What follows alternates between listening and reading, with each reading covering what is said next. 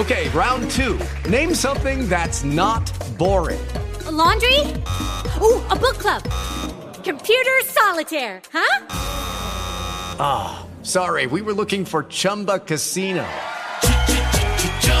That's right. ChumbaCasino.com has over 100 casino style games. Join today and play for free for your chance to redeem some serious prizes.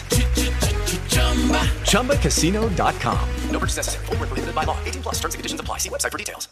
Dissociazione e disturbi dissociativi sono un argomento molto interessante della psichiatria. A partire dagli anni Ottanta, con la riscoperta del lavoro di Pierre Janet, la psichiatria si è nuovamente interessata alla dissociazione e questo ha influenzato l'arte, il cinema e la letteratura degli anni 80, 90 e 2000. Che cos'è la dissociazione? Il DSM-5 si affida alla definizione classica della psichiatria classica, della fenomenologia. La dissociazione è quel fenomeno per cui alcune funzioni psichiche come la memoria, la coscienza, l'identità e l'affettività si disgregano, si sconnettono una con l'altra, dando origine a dei disturbi psicologici e del comportamento. In realtà il punto cardine della dissociazione è il fenomeno della coscienza, che è un fenomeno estremamente complesso da descrivere. La coscienza è forse la funzione più caratteristica del cervello umano, che lo differenzia da qualunque altra entità presente nell'universo. Ricordiamoci bene che la parola coscienza va eh, distinta in alcune sue varianti semantiche. Ad esempio, in psichiatria la parola coscienza non sempre si riferisce alla coscienza in senso neurologico, cioè allo stato di veglia. Più frequentemente in psichiatria per coscienza si intende una sorta di attività psichica che vigila sull'attività psichica e che in qualche modo ci rende consapevoli dei nostri atti di conoscenza. Potremmo quasi definirla un'attività psichica al quadrato. Quindi, quando la funzione della coscienza si disconnette dalle altre funzioni psicologiche come la memoria, l'affettività e la nostra identità e anche la percezione dell'ambiente intorno a noi, può avere origine un disturbo dissociativo. Ma quali sono i disturbi dissociativi principali secondo il DSM-5? Il DSM-5 definisce tre disturbi dissociativi principali: l'amnesia dissociativa, il disturbo dissociativo dell'identità ed il disturbo di depersonalizzazione. L'amnesia dissociativa, il primo disturbo che viene descritto nel DSM-5 racchiude al suo interno anche la fuga dissociativa, che era un fenomeno separato nel DSM-4. Amnesia dissociativa e fuga dissociativa hanno a che vedere con una risposta di tipo patologico ad un evento traumatico solitamente. Sappiamo infatti che l'uomo risponde al trauma in due modalità principali. Una modalità, diciamo, di combattimento, di fighting, come si dice, e una modalità di dissociazione o di defeat, ovvero una risposta di sconfitta. Quando un evento traumatico ha una risposta di tipo dissociativo, questo è ovviamente un fenomeno patologico e di conseguenza va affrontato e curato. Spesso l'amnesia dissociativa si associa alla fuga dissociativa, ovvero una persona tende ad allontanarsi dai luoghi in cui normalmente vive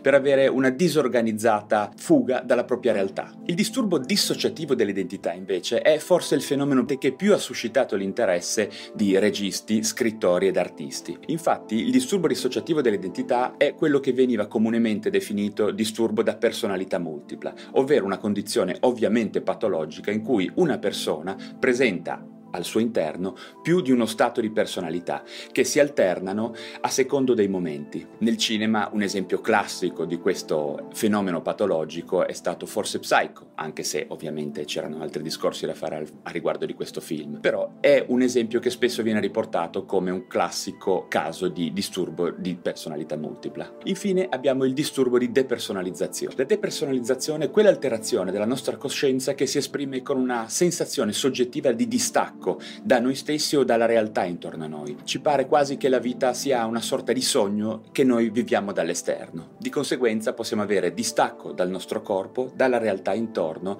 e dalla nostra sensazione di congruità della nostra identità. Non dimentichiamoci che la depersonalizzazione può essere uno dei sintomi del panico. Di conseguenza va fatta un'accurata anamnesi e un'accurata valutazione clinica prima di fare questo genere di diagnosi. I disturbi dissociativi presentano una grossa sfida per quello che riguarda il trattamento. Infatti il trattamento è prevalentemente di tipo psicoterapico e molto marginalmente di tipo psicofarmacologico. Non c'è probabilmente una psicoterapia più indicata. Di sicuro si può pensare ad una terapia di tipo supportivo espressivo a orientamento psicodinamico, oppure la cognitivo-evoluzionistica o ancora l'EMDR, che è una tecnica particolarmente adatta al trattamento del trauma. La farmacoterapia purtroppo non ha grosse evidenze scientifiche. Ci sono segnalazioni di un sull'utilità degli SSRI, quindi di farmaci antidepressivi, su una possibile eventuale utilizzo dell'acido valproico in caso ci siano dei fenomeni di impulsività e di discontrollo ed infine c'è una particolare attenzione al non utilizzo di ansiolitici e tranquillanti poiché le persone che presentano disturbi dissociativi possono essere particolarmente predisposti allo sviluppo di dipendenza. Vi ringrazio di aver guardato questo video e vi invito ad iscrivervi a questo canale se vi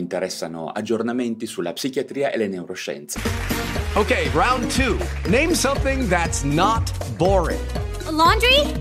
Ooh, a book club. Computer solitaire, huh? Ah, oh, sorry, we were looking for Chumba Casino. That's right. ChumbaCasino.com has over 100 casino style games. Join today and play for free for your chance to redeem some serious prizes. ChumbaCasino.com. No purchase necessary. Full prohibited by law. 18 plus terms and conditions apply. See website for details.